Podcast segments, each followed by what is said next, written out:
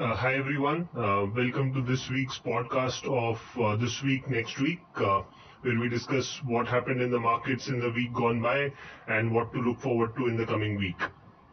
Uh, this week, uh, as we had highlighted last week, we saw risk positions across asset classes being scaled back ahead of the US presidential elections.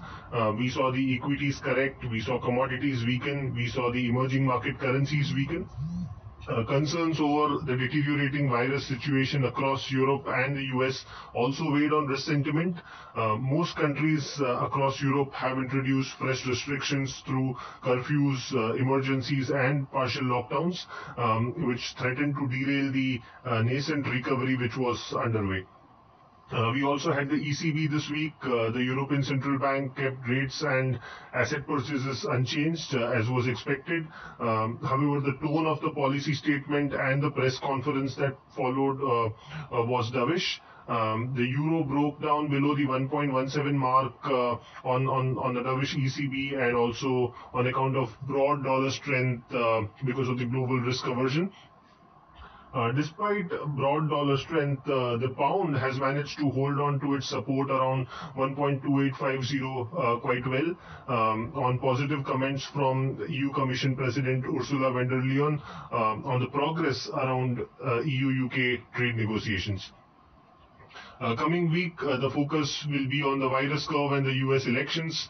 Uh, the fate of the second uh, US uh, fiscal stimulus package, uh, which is seen as extremely crucial for the economic recovery to continue, uh, is inextricably linked to the outcome of the election. Uh, we are looking at an exciting few days ahead in terms of volatility across asset classes, uh, given the unprecedented uh, uncertainty around the outcome of the election, uh, which is to happen on the 3rd of November most betting sites and opinion polls are indicating a comfortable victory for Joe Biden. Um, it is, however, the likelihood of Trump contesting the election outcome uh, that adds the dimension of uncertainty.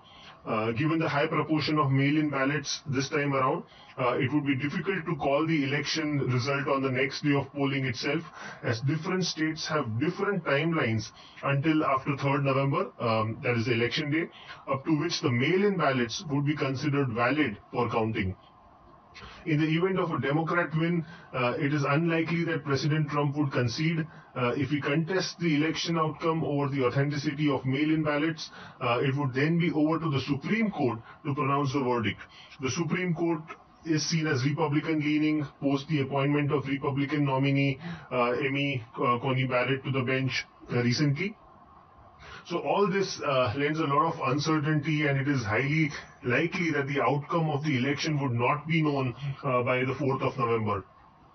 Any headline or development which shows Biden to be in the lead or which shows the Democrats as uh, gaining control of the Senate uh, would be positive for risk sentiment.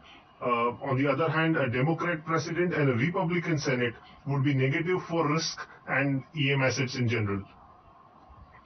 Uh, dollar rupee this week uh, broke out of the 73-74 range. It was stuck in for uh, quite a few sessions. We saw the short vol and carry positions get stopped out above 74.15, uh, both onshore as well as offshore, and this resulted in a brisk move higher. Uh, global risk sentiment, we believe, would be the key driver for dollar rupee in the coming week. 74.95 uh, is an extremely uh, important uh, technical resistance and exporters can look to cover a part of their exposures there. Uh, importers, on the other hand, are advised to hedge on dips to around uh, 73.60, 73.70 kind of levels. Um, we continue to believe that the central bank will mop up dollars and boost its reserves in the event of broad dollar weakness the correlation of dollar rupee with the broader dollar uh, in case of overall um, in, in, case of overall dollar strength is expected to be much stronger um, than the correlation uh, which is expected in the case of overall dollar weakness. Uh, all in all, uh, looks like we have an exciting week ahead of us uh, as the political drama in the US unfolds. Um, with that, we wrap up this week's podcast. Uh, wish you a profitable week ahead. Uh, thanks.